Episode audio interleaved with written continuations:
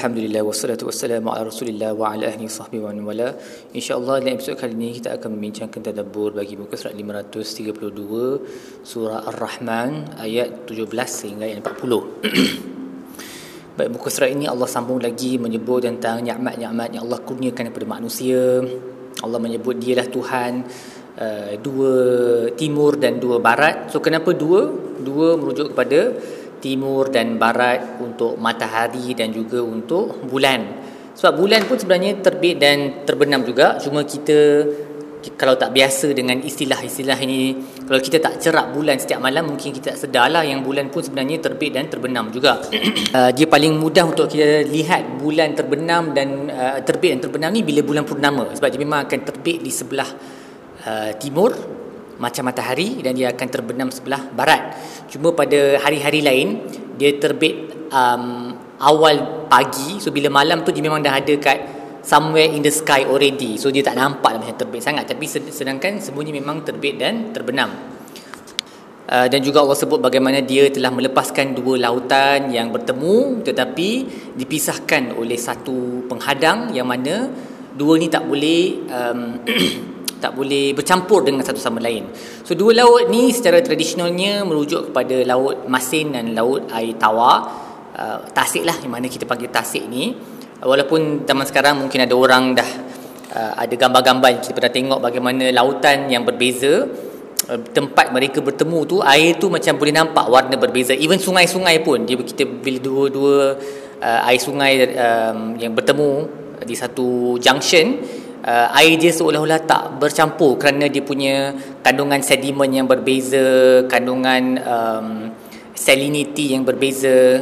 So mungkin dia boleh merujuk kepada perkara itu dan barzakh tu dia merujuk kepada uh, komponen ataupun uh, electrochemical forces di antara um, laut yang ini dan laut yang itu kalau dua-duanya masin ataupun dua-duanya sungai tapi secara tradisionalnya ayat ni merujuk kepada uh, daratan. Yang memisahkan laut masin dengan laut tawar uh, laut air tawar iaitu tasik. Dan ia adalah satu nikmat lah sebab kalau Allah tak pisahkan uh, laut air masin dengan air tawar ni dia akan kita tak, tak ada air untuk minum.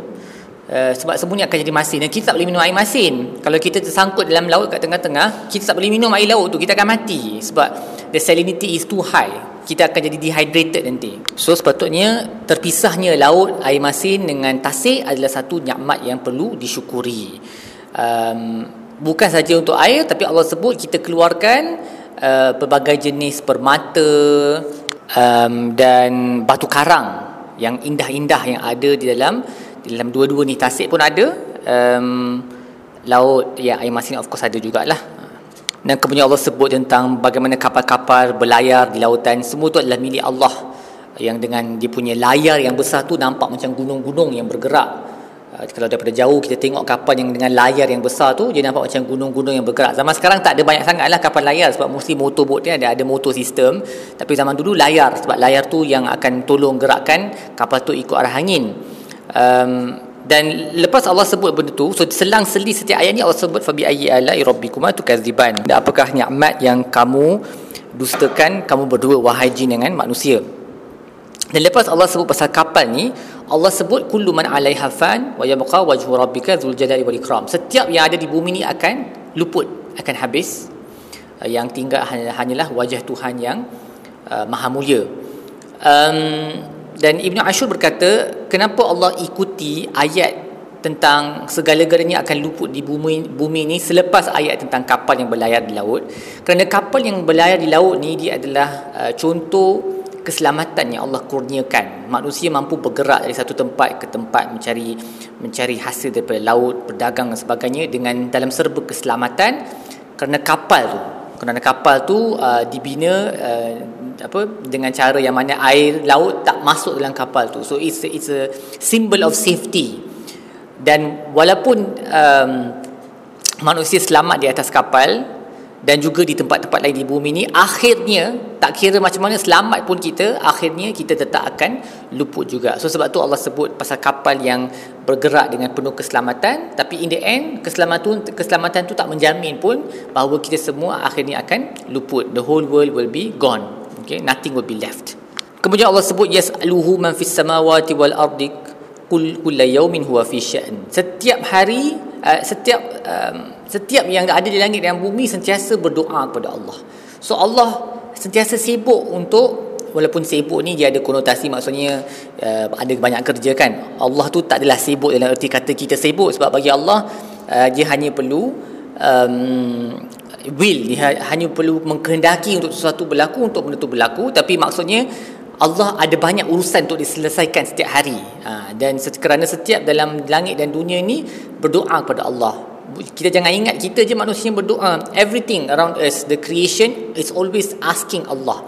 Sebab tu kita kena hati-hati bila kita berinteraksi dengan alam. Alam komplain kepada Allah kerana cara kita um, berinteraksi dengan dengannya dengan cara yang tak baik. Kita tebang pokok-pokok dengan cara yang amat rakus. Kita eksploitasi segala sumber alam. Tak kisah kita buang sampah dalam sungai buang bahan kimia dalam sungai. Uh, tak kisah pasal ikan-ikan yang hidup. Dalam sungai itu ada penuh haiwan-haiwan yang hidup bergantung pada sungai sebagai uh, habitat. Kita tak kisah. Tapi jangan lupa semua ni berdoa kepada Allah. Uh, dan kita akan dipertanggungjawabkan nanti pada hari kiamat kalau bukan di dunia lah di dunia ni pun dia start dah sebenarnya dengan segala uh, musibah yang berlaku di sekeliling kita part of it adalah kerana Allah sedang menjawab doa daripada para makhluk di sekalian alam kerana cara kita berinteraksi dengan alam yang sangat tak sustainable. Kemudian Allah um, menuju fokusnya kepada dua kumpulan uh, yang hidup di bumi ini yang dia akan dipertanggungjawabkan atas amalan mereka iaitu jin dengan manusia. Sanafrugu lakum ayyuhas saqulan. We will turn to you. Oh you two heavy things.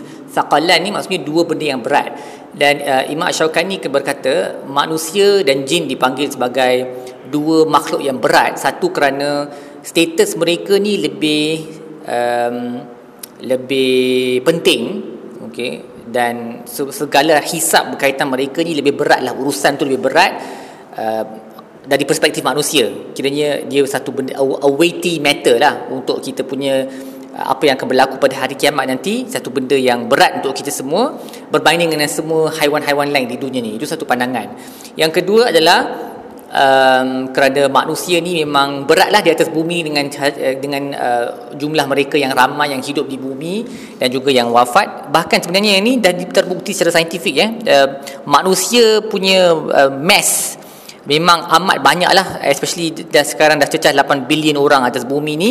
Uh, belum kira yang jin lagi kan uh, dan juga teknologi yang manusia uh, cipta daripada zaman dulu sampai sekarang daripada jenis papan daripada jenis elektronik semuanya adalah memberatkan bumi. Of course tak adalah sampai bumi tu jadi uh, bergegar ke apa tapi kiranya di jumlah yang banyak. Ataupun Uh, kata Ja'far As-Sadiq dipanggil lain dua dua kumpulan dipanggil lain yang berat kerana dua kumpulan ini berat dengan dengan dosa. Dan Allah sebut tentang bagaimana um, yang yang jahat yang kafir akan masuk neraka dan uh, di di didedahkan kepada api yang panas uh, dan apa molten copper uh, kuprum yang cair yang membakar muka-muka dan badan aliyazbillah dan juga bagaimana hari kiamat nanti langit akan terbelah dan langit akan menjadi seperti wardatan kadihan so wardah ni dia merujuk kepada warna macam rose warna merah uh, minyak yang berwarna merah to show the destruction betapa teruknya